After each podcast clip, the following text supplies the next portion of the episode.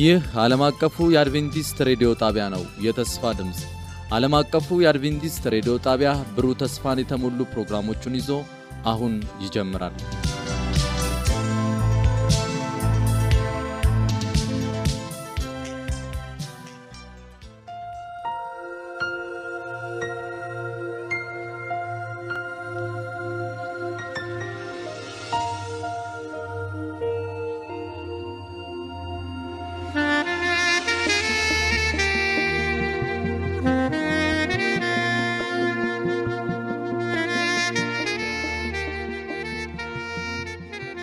ሰላም ጤና ስጥልን። የተወደዳችሁ የዓለም አቀፉ የአድቬንቲስት ሬዲዮ አድማጮች እንደምን አላችሁ?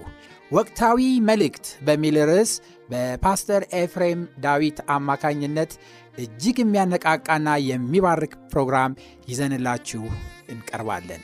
አድማጮቻችን ይህንን ፕሮግራም እርስዎም ሌሎችንም ጓደኞችን ጋብዘው እንድትከታተሉ እንጋብዛችኋለን። መልካም የበረከት ጊዜ እንዲሆንላችሁ እንመኛለን።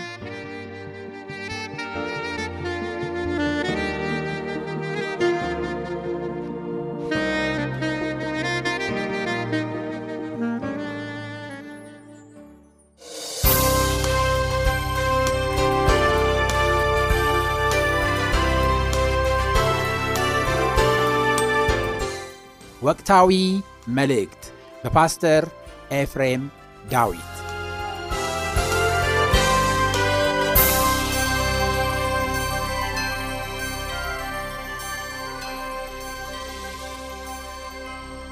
ሰላም ጤና ይስጥልኝ። እንዴት ሰነበታችሁ ተመልካች አድማጮቻችን? ሁላችሁንም በያላችሁበት ሰላም ይድረሳችሁ ላለው ዛሬ የእግዚአብሔርን ቃል የምናጠናበት ሌላኛው ክፍለ ጊዜ ላይ ደርሰናል። ስለዚህ ደግሞ ስለተዋበው እድል እግዚአብሔርን እጅግ አድርጌ ማመስገን እፈልጋለሁ። እንግዲህ ትንቢትን ራእይን ከብሉ ኪዳን ከአዲስ ኪዳን እየተመለከትን ነው። በተለይ በዳንኤል መጽሐፍና በራእይ መጽሐፍ በተለምዶ ዮሐንስ ራእይ በሚባለው ስፍራ ላይ ያሉትን የመጨረሻ ዘመን አስተምሮች አሁን ማለት ነው በእኛ ጊዜ እንግዲህ ያለው ዘመን የመጨረሻው ዘመን ነው። እኔና እናንተ የምንኖርበት ያንን እየተመለከትን ያለ ነው። ዛሬ ሰባተኛ ክፍል ላይ ደርሰናል።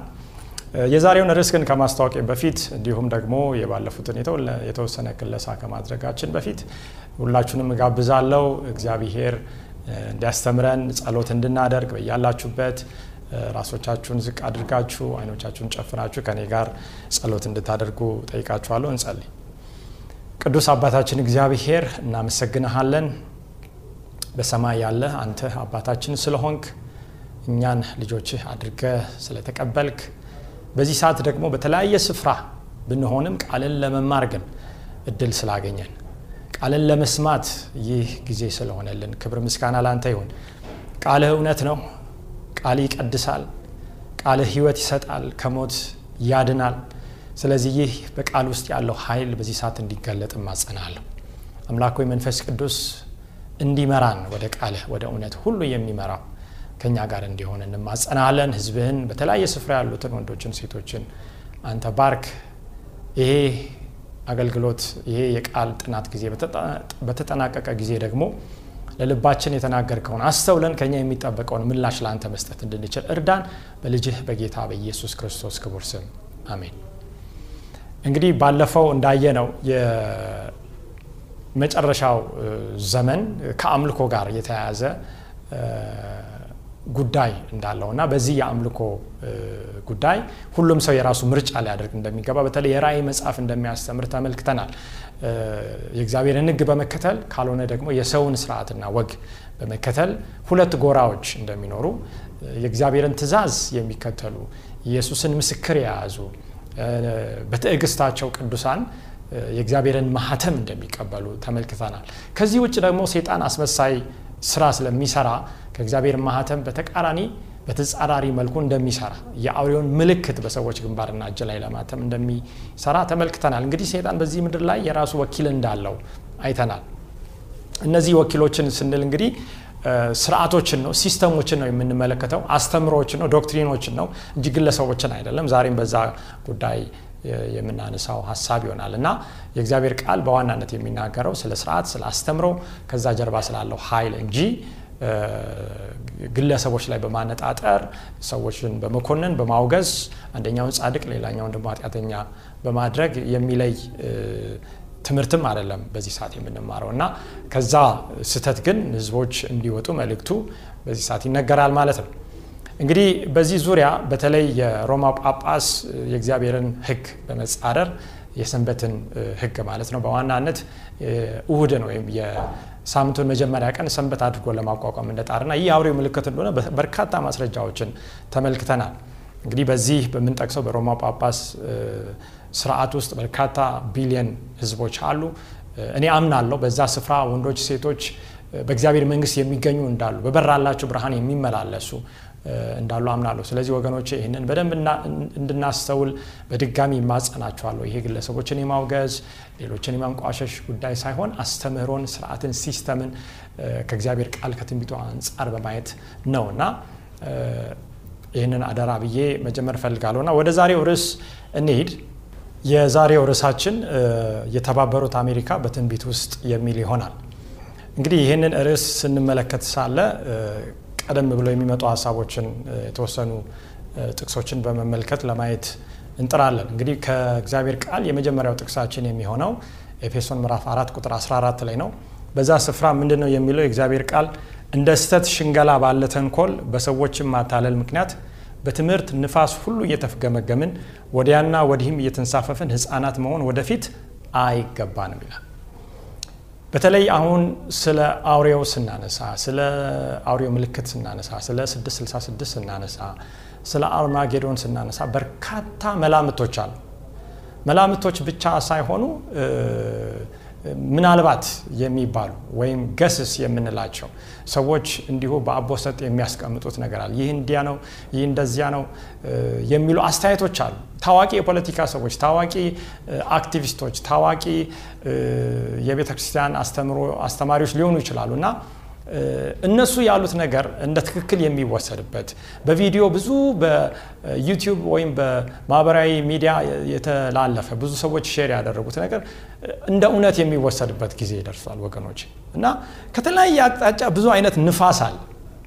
እንግዲህ እዚህ ጋር የሚመጣው የትምህርት አይነት ምን ያደርጋል ሰዎችን የሚያነቃንቅ እንደሆነ እንዲፍገመገሙ እንደሚያደርግ እንደሚንሳፈፉ እንደ ህፃናት እንደሚያደርግ ያስተምራል። ይሄ በትምህርት ምክንያት በትምህርት ንፋስ ምክንያት ሰው እየተናወጠ ያለበት ጊዜ ነው። አሁን በመከራ በስደት በጦርነት በአመፅ ብቻ ሳይሆን የትምህርት ንፋሶች ሰዎችን አለት ላይ ቆመው ጠንክረው በእግዚአብሔር ማህተም ታትመው ለሰማይ ዝግጁ እንዳይሆኑ ሴጣን የሚጠቀምበት አንዱ ዘዴ ነው።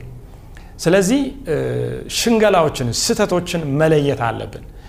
ከዚህ እንድንርቅ የእግዚአብሔር ቃል ይናገራል። በተጨማሪም ሐዋርያው ጴጥሮስ ሐዋርያው ጳውሎስ ለታዳጊው ሐዋርያ ጢሞቴዎስ በሁለተኛ ጢሞቴዎስ 4 3 ላይ የሚናገረው ምንድን ነው? ህይወት የሚገኝበትን ትምህርት የማይታገሱበት ዘመን ይመጣልና ይላል። እንግዲህ የትኛው ትምህርት ነው የምንፈልገው ወገኖች? ህይወት የሚገኝበት ወይስ የሽንገላ የስህተት የሚያፍገመግመን የማያጸናን የማይጠቅመን ህይወት የሚገኝበት የሚለው በተለይ የእንግሊዝኛው sound doctrine በትክክል ስርዓት ወይም መሰረት ያለው አስተምሮ ማለት ነው። ያንን የማይታገሱበት ዘመን ይመጣል። ሰዎች እንዲህ አይነት ነገር የማይፈልጉበት ነገር ግን ጆሮቸውን የሚያሳክክ ስለሆነ እንደ ገዛ ምኞታቸው ለራሳቸው አስተማሪዎችን ያከማቻል። የሰዎችን ስሜት ወይም የራሳችንን ስሜት ተከትለን ለማዳመጥ የምንፈልገው ነገር አለ ወይ? ያ ከሆነ አስቸጋሪ ነው ወገኖች። ስለዚህ የገዛ ምኞታችንን ትተን ለጆሮችን የሚመቸውን ነገር መፈለግ ትተን ለእግዚአብሔር ቃል በዘመናት በእሳት ተፈትኑ ቋሚ ሆኖ እንደማይወድቅ እንደማይሳሳት በተረጋገጠው ቃል ላይ ልንቆም ያስፈልጋል። መላምቶች፣ ዝም ብሎ እንደው አቦሰጦች እነዛን ትተን እውነት ላይ መመስረት ያስፈልጋል። በተለይ ስለ አውሬው ምልክት እንግዲህ ስለ 666 እያየን ነው። አንዳንድ ሀሳቦችን ከዚህ ሀሳብ ጋር እንቀጥላለን። ይሄ የአሜሪካው ፕሬዚዳንት አሁን በህይወት የለም። ሮናልድ ዊልሰን ሬገን የሚባል ሰው በአንድ ጊዜ እሱ በነበረበት ጊዜ 666 ነው ይህ ፕሬዚደንት ተብሎ ተወስዷል። እንዴት ተወሰደ ብትሉ አሁን ስሙን ስታዩ እዚህ ላይ የመጀመሪያው መካከለኛውና የመጨረሻው ስም ስድስት ስድስት ነው። ሮናልድ የሚለው R O N ስድስት ነው። ዊልሰንም ሬገንም ስድስት ስድስት ነው እና ተወሰደና ስድስት ስልሳ ስድስት ይሄ ፕሬዚደንት ነው ተባለ። አሁን ይህ ሰውዬ እንግዲህ ዛሬ ሄዳችሁ መቃብሩን ማየት ትችላላችሁ።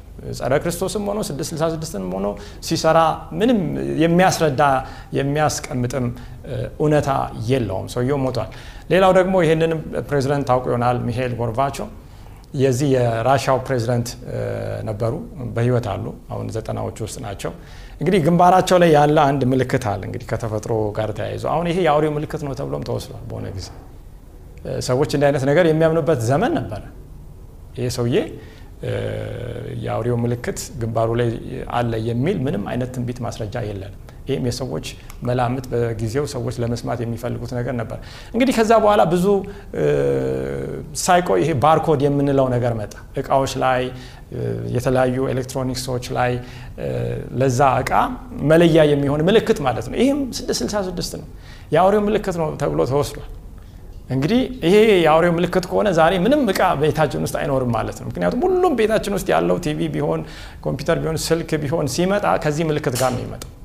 ይሄ ፋብሪካዎች ለመለያ የሚያስቀምጡት ነው እንጂ ከ666 ጋር ምንም ግንኙነት የለውም። ከዚህ አልፎ ደግሞ QR የሚባለው ይሄ አንድን ድርጅት ለመቀላቀል ወይም አንድን ነገር access ለማግኘት በስልካችሁ የምታነሱትና ስልካችሁ ወይም የምትፈልጉት እቃ በዚህ አማካኝነት እንዲመጣ ወይም እዛ መረጃ ውስጥ ለመግባት የሚጠቅም ሌላ አይነት ዘዴ የቴክኖሎጂ ዘዴ ነው እንጂ ከ666 ጋር ምንም የሚያያዝ አይደለም። በአሁኑ ሰዓት ደግሞ የኮቪድ-19 vaccine ወይም ክትባት 666 ነው ተብሎ ይወሰዳል። እንደውም አንዳንድ ሰዎች ምንድን ነው የሚሉት የኮቪድ-19 ክትባት በምትወጉበት ጊዜ በሰውነታችሁ ውስጥ ያለውን ዲኤንኤ የሚቆጣጠር ነገር ነው የሚቀመጠው እና ያንን የህዋስ ወይም የሰውነታችሁን ጠቅላላ እንቅስቃሴ የሚቆጣጠረው ዲኤንኤ ይህንን ክትባት በምትከተቡበት ጊዜ በቁጥጥር ስር ይውልና አሜሪካ ወይም ዋሽንግተን ያለ አንድ ሰው ወይ አንድ መስሪያ ቤት የት እንደምትንቀሳቀሱ የት እንደምትኖሩ መረጃውን ሁሉ ያገኛል። ይህ 666 ነው ተብሎ ይወሰዳል። እና ወገኖች ይሄ እጅግ በጣም የሚያሳዝን ነው። እኛ የዘላለም ህይወታችንን በተለይ ፍጻሜያችንን በተመለከተ በእነዚህ ነገሮች እየተፍገመገምን በግራና በቀኝ በሚመጡ ንፋሶች መወሰድ የለብን። ነገር ግን ከዚህ ይልቅ የእግዚአብሔር ቃል ምን ይላል? ኢሳያስ 46 ቁጥር 10 ላይ እኔ አምላክ ነኝና ሌላም የለምና የቀድሞውን የጥንቱን ነገር አስቡ ይላል እግዚአብሔር። እኔ እግዚአብሔር ነኝ፣ እንደ እኔም ያለ ማንም የለም። በመጀመሪያ መጨረሻውን ከጥንትም ያልተደረገውን እነግራለሁ ይላል። እንግዲህ መጨረሻው ምን እንደሚሆን ማወቅ እንፈልጋለን። እግዚአብሔር አስቀድሞ መጀመሪያ ላይ ስለ መጨረሻው ተናግሯል። ያ ማለት ትንቢት ነው። ምክሬ ትጸናለች፣ ፈቃዴንም ሁሉ ፈጽማለሁ እላለሁ። ምክሬ ትጸናለች። consistent ነው። የእግዚአብሔር ቃል permanent ነው፣ የማይወድቅ የሚዋዥቅ የሚወላውል አይደለም። ዘመን በተቀየረ ፕሬዚደንት በተቀየረ ፓርቲ በተቀየረ ወይ የሆነ ቴክኖሎጂ በመጣ ቁጥር የሚቀየር አይደለም። አስቀድሞ ጥንት ተናግሯል እግዚአብሔር። ያንን ነው ከእግዚአብሔር ቃል የምናየውና እውነትን መምረጥ ያስፈልገናል። በዚህ ሰዓት እውነት እንጂ መላምት ወይም ግምት አያስፈልግም በህይወታችን። ይህንን መቁረጥ አለብን ወገኖቼ። እውነትን ታውቃላችሁ፣ እውነትም አርነት ያወጣችኋል። እኔ መንገድ፣ እውነት፣ ህይወት ነኝ ብሏል የእግዚአብሔር ልጅ ኢየሱስ ክርስቶስ። የእግዚአብሔር ቃል ደግሞ እውነት ነው። በእውነት ቀድሳቸው ቃል እውነት ነው ይላል በዮሐንስ ምዕራፍ 17 ላይ። ስለዚህ እውነትን የምንሰማ እውነትን የምንናገር በእውነት ላይ የምንቆም ሰዎች እንድንሆን ነው የሚያስፈልገው። እንግዲህ ይህንን ትምህርታችንን ስንቀጥል ትንቢትን ራእይን ስንመለከት እነዚህ የእግዚአብሔር ትንቢቶችና ራእዮች ስርዓቶችን ወይም አስተምሮዎችን ፈትሸን እንድናይ ከእግዚአብሔር ቃል ጋር አወዳድረን አመሳክረን እውነቱን ፈልፍለን እንድናገኝ እንጂ ግለሰቦችን ትኩረት አድርጎ የሚቀመጥ ትንቢትና ራእይ የለም። ሁልጊዜ ግለሰቦችን፣ ኃጢአተኞችን ከኃጢአት የሚለይ ነው የእግዚአብሔር ቃል። ኢየሱስ ክርስቶስም ይሄ ነው በሰማይ መቅደስ ውስጥ ያለው አገልግሎት ኃጢአትን ከኃጢአተኞች ለይቶ ኃጢአተኞችን ማዳን ያንን ነው ስራ የሚሰራው እና ኃጢአት የሆነውን እርኩስ የሆነውን አመፅ የሆነውን በእግዚአብሔር እውቀት ላይ የሚነሳውን ሀሳብ ይህ በዋናነት ከሴጣን የሚመጣውን ማወቅና ከዛ ሙሉ በሙሉ ነፃ መሆን ነው የዚህም ትምህርት ዓላማ። እንግዲህ ወደ ዳንኤል ሰባት የተወሰነ ወስዳችኋለሁ። በዳንኤል ሰባት ላይ እንግዲህ ባለ ራእዩ ወይም ባለ ህልሙ ዳንኤል በተኛበት ጊዜ በሌሊት ራእይ አየው ይላል ከቁጥር አንድ ጀምሮ ስናነብ ማለት ነው እና በዛ ሰዓት ምንድን ያየው ባለፉት ሁለት ክፍሎች ተመልክተናል ባህርን ይመለከታል ባህር እንግዲህ የሚዋዥቅ ነው። የሚጸና አይደለም። የቆመ ባህር አይታችሁ አታውቁም። የቆመ ባህር አይቻለሁ የምትሉ ከሆነ ያ ባህር እንዳልሆነ እርግጠኛ መሆን ትችላላችሁ። ስለዚህ ይህ ባህር ይናወጣል ይንቀሳቀሳል። የሚናወጠው ግን ከላይ ከነፈሰው ንፋስ የተነሳ ነው። ከዛ በኋላ አራት አራዊቶች ይወጣሉ።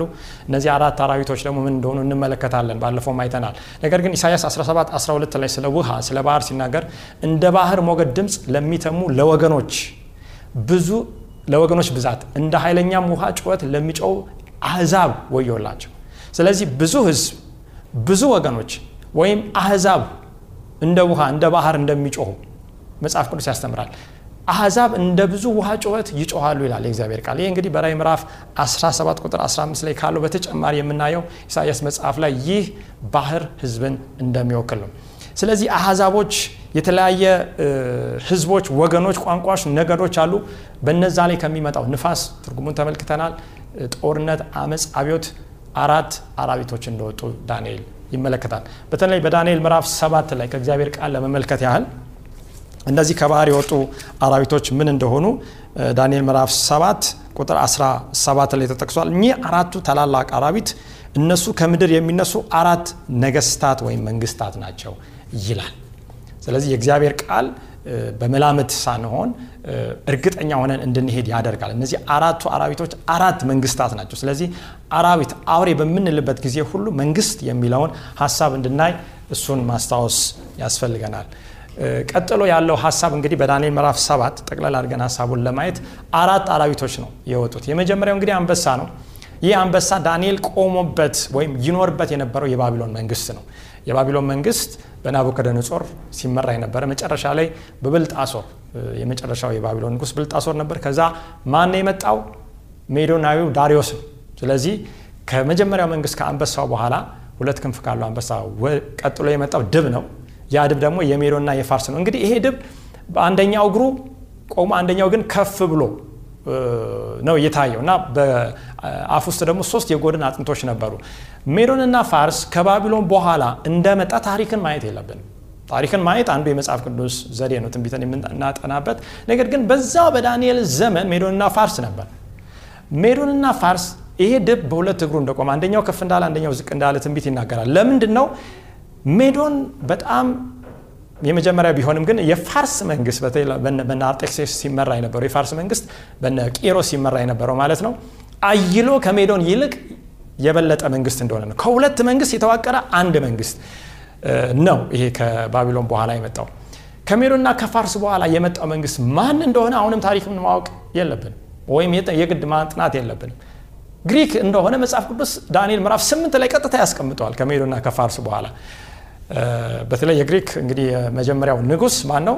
ታላቁ አሌክሳንደር ወይም እስከንድሪያ ነው።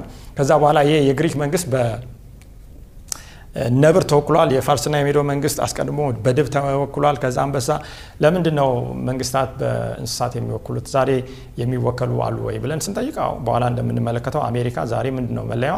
ንስር ነው ኢግል። ራሻ ዛሬ ምልክቷ ምንድን ነው ድብ ነው። ድብ ጥንት ሜዶና ፋርስን ወክሏል። ዛሬ ራሻ ሜዶና ፋርስ ማለት አይደለም። እንግሊዝን እንውሰድ። የእንግሊዝ መለያ ምንድን ነው ልክ እንደ ጥንቱ ዘመን የራሷ መለያ አላት።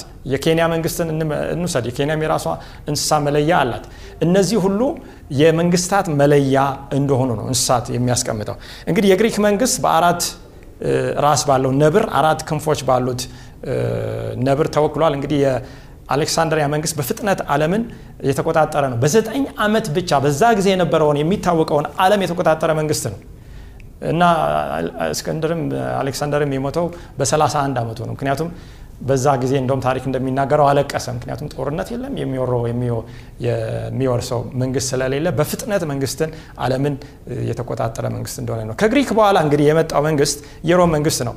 በተለይ በጣም የምታስደነግጥ የምታስፈራ ይላል ዳንኤል ሰባት ላይ ይሄ እንግዲህ ዘንዶ መሳይ አውሬ በኋላ ራይ ምዕራፍ 12 ና 13 ላይ እናየዋለን። አስር ቀንዶች ያሉት ናቸው ይሄ እንግዲህ ከ168 ከክርስቶስ ልደት በፊት እስከ 476 ዓመተ ምህረት ድረስ የቆየ ነው የመጨረሻው የሮም empire የሮም መንግስት ንጉስ በ476 ላይ ሞቶ በዛ መንግስቱ ተጠናቋል ማለት ነው።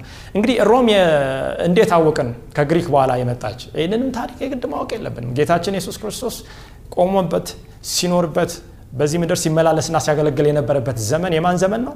የሮም መንግስት ዘመን ነው። ቄሳር የነበሩበት፣ እነ ጲላጦስ፣ እነ ሄሮድስ የነበሩበት ያ ዘመን ነው።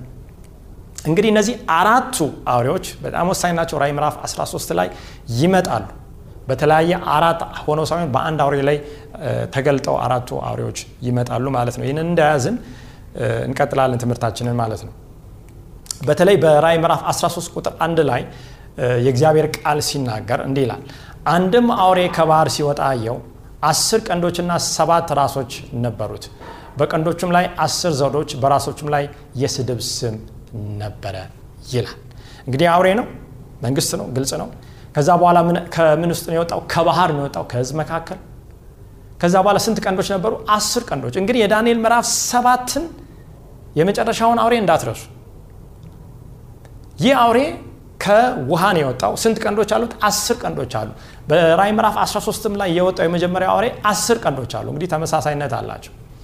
ከዛ በኋላ ግን ዳንኤል ምዕራፍ ሰባት ላይ ከአስሩ ቀንዶች መካከል ከሮም ከሚወጡ የተከፋፈሉት መንግስታት ማለት ነው ሶስቱን ነቃቅሎ ወይም ፈንቅሎ የሚወጣ ትንሽ ቀንድ ይወጣል። ይህ ትንሽ ቀንድ ማን እንደሆነ አይተናል። ይህ ሀሳዊ ክርስቶስ ጸረ ክርስቶስ የምንለው የሮም ጳጳስ ስርዓት ነው። እንግዲህ ትንሹ ቀንድ የወጣው ከሌላ ስፍራ አይደለም፣ ከሮም ውስጥ ነው። ስለዚህ ትንሹ ቀንድ የሮም ኃይል ነው ማለት ነው። የሮም ኃይል ነው ማለት ነው። ያስወገዳቸውን ሶስቱንም ቀንዶች ማን እንደሆኑ ተመልክተናል። ዳንኤል ምዕራፍ ማን ነው? ዳንኤል ምዕራፍ ሰባትን እንዳየን ራዕይ ምዕራፍ 13ም ይህ አውሬ ከውሃ ይወጣል። አስር ቀንዶች አሉት። ከዚህ ጋር ተመሳሳይነት አለው። ከዛ በኋላ በቀንዶቹም ላይ አስር ዘውዶች፣ በራሶችም ላይ የስድብ ስም ነበር ይላል። ትንሹ ቀንድ ዳንኤል ምዕራፍ 7 ራዕይ ምዕራፍ 13 አውሬው ተመሳሳይ የሆነ ኃይል እንደሆነ እንመለከታለን። ራዕይ ምዕራፍ 13 ቁጥር 2 እንዲህ ይላል፣ ያየሁትም አውሬ ነብር ይመስል ነበር። እንግዲህ ይህንን የሚያየው ማን ነው? ያየሁት የሚለው ማን ነው? ሐዋርያው ዮሐንስ ነብር ይመስል ነበረ። ነብር ማንን ይወክላል? እንዳትረሱ ዳንኤል ምዕራፍ 7 ግሪክን። እግሮቹም እንደ ድብ እግሮች ነበሩ ይላል። ድብ ማንን ይወክላል? ሜዶና ፋርስ። ዮሐንስ ራእይ ነው የምንመለከተው። ከዛ በኋላ አፉም እንደ አንበሳ አፍ ነበሩ።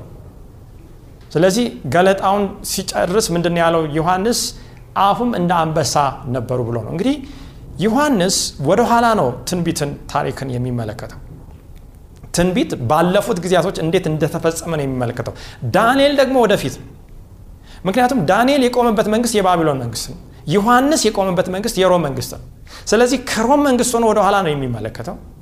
ይህ አውሬ በሌላ አባባል ዮሐንስ ያየው ከውሃ የወጣው የማን መንግስት ነው? የሮም መንግስት ነው ማለት ነው። የሮም መንግስት ነው። ስለዚህ ከአፉ አንበሳ ይመስል ነበር። ከዛ በኋላ ወደ ኋላ ሄደ። እግሮቹ የድብ ከዛ በኋላ ነብር ይመስል ነበረ ያየሁትም አውሬ እያለ ይናገራል።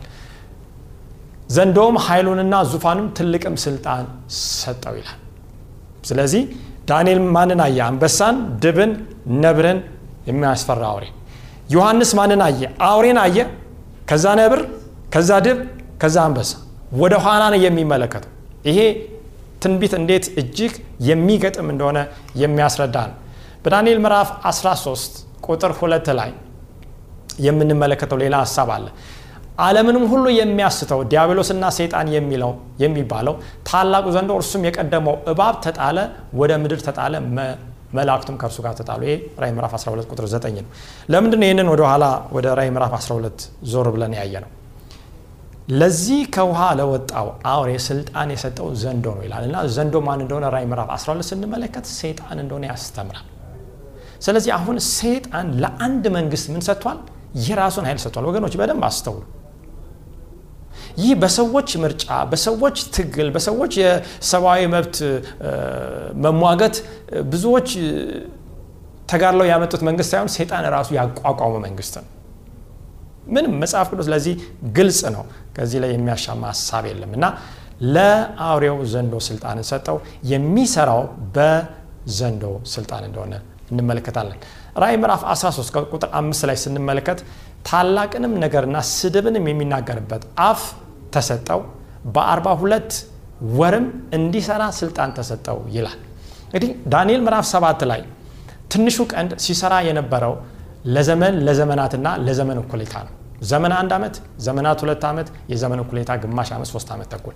በዚህ ሰዓት ደግሞ ራዕይ ምዕራፍ 13 የምናየው አውሬ ለ42 ወር 42 ወር ውስጥ በእያንዳንዱ ወር 30 ቀን አለ። 42ን በ30 ስታባዙ 1260 ቀናት ይመጣሉ። በዳንኤል ምዕራፍ 7 ላይ ዘመን ዘመናት የዘመናት እኩሌታ ሶስት ዓመት ተኩልን በ30 ስታባዙ ልክ 1260 ይመጣል። ትንሹ ቀንድ በዳንኤል ምዕራፍ 7 የሚሰራበት ዘመን አውሬው በራዕይ ምዕራፍ 13 የሚሰራበት ዘመን እኩል እንደሆነ ይገለጣል። እንግዲህ ዳንኤል ምዕራፍ 7 እና ራዕይ ምዕራፍ 13ን ስናነጻጽር ሳለ በራዕይ ምዕራፍ 13 ላይ ያለው አውሬ አምሳሉ ዳንኤል ምዕራፍ 7 ላይ ካለው የትንሹ ቀንድ ጋር ይመሳሰላል። ስለዚህ ትንሹ ቀንድ ሙሉ በሙሉ ከውሃ የወጣው ራዕይ ምዕራፍ 13 ላይ ያለው የመጀመሪያው አውሬ ነው ማለት ይቻላል። የተለየ አገላለጥ ይሁን እንጂ እንግዲህ የሚያመሳስላቸው ነጥብ እኔና ርዕሳችን ዛሬ የተባበሩት አሜሪካ በትንቢት ውስጥ ነው። ወደዛ እንሄዳለን። ትንሹ ቀን ዳንኤል ምዕራፍ 7 በትዕቢት የሚናገር አፍ ነበረው፣ ተመልክተናል። ዳንኤል ምዕራፍ 7 ባለፉት ጊዜያቶች አውሬው ደግሞ ዛሬ እንደተመለከት ነው ራዕይ ምዕራፍ 13 ቁጥር 5 ስድብን የሚናገርበት አፍ ነበረው ይላል። ሁለቱም ምን አይነት አፍ ነበራቸው? ስድብን የሚናገሩ። ስድብ ምንድን ነው? ተመልክተናል። የእግዚአብሔርን ልጅ የኢየሱስ ክርስቶስን ስፍራ መውሰድ ነው። አንደኛ የፍጥረት ሰንበትን ክርስቶስ የሰንበት ጌታ እንደሆነ ራሱ ተናግሯል። ከዚህ በተቃራኒ ሰንበትን ማቋቋም ነው። እሁድን እንደ ሰንበት አውሬው ሲያቋቁም ስድብ ነው። ሁለተኛ የእግዚአብሔርን ይቅር የማለት ኃጢአትን የማስተሰረይ ቦታና ስልጣን የመውሰድ ስራ ነው። ስለዚህ አውሬው ተመልክተናል። በዚህ ምድር ላይ የራሱን መቅደስ እንዳቋቋመ ሰዎች ሄደው የሚናዘዙበት confessional የምንለው ለነፍስ አባት ወይም ለስጋ ለባሽ ሰው ሚስጥሩን ኃጢአቱን የሚናገርበት ስርዓት በምድር ላይ ተቋቁሞ ይህ የማንም ሳይሆን የእግዚአብሔርን ሀሳብ የሚጻረር ስድብ እንደሆነ ተመልክተናል።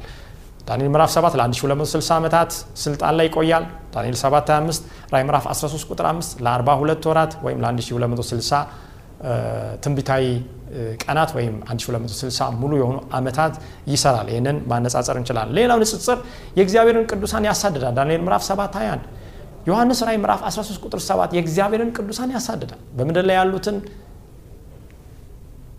ለአውሬው ለዘንዶ እንዲሰግዱ እንደሚያደርግ ተመልክተናል። በኋላም ሁለተኛ ይህን እንደሚሰራ እናያለን። ምድርን ሁሉ ይገዛል። ዳንኤል ምዕራፍ 7 23 ዳንኤል ምዕራፍ 13 ቁጥር 3 ምድር ሁሉ እየተከተለው አውሬውን ተደነቀ ይላል። ዓለም አቀፋዊ የሆነ ኃይል ይህ መንግስት በአንድ ስፍራ ባንዲራውን አስቀምጦ የተወሰነ ህዝብን ብቻ የሚያስተዳድር ሳይሆን መላውን ዓለም የሚያስተዳድር ግሎባል የሆነ ኃይል እንደሆነ ስለዚህ ትንሹ ቀንድ ይሆናል አውሬው። ይሄ የማያሻማ ትንቢትና ራእይ አንድ ላይ ስናያቸው የሚያስተምሩ ነገር ነው። እንግዲህ ወደ ዳንኤል ሰባት ባለፈው እንደሄድን ዛሬ ደግሞ ራእይ ምዕራፍ 13 በደንብ ጠለቅ ብለን ለማየት እንሞክራለን።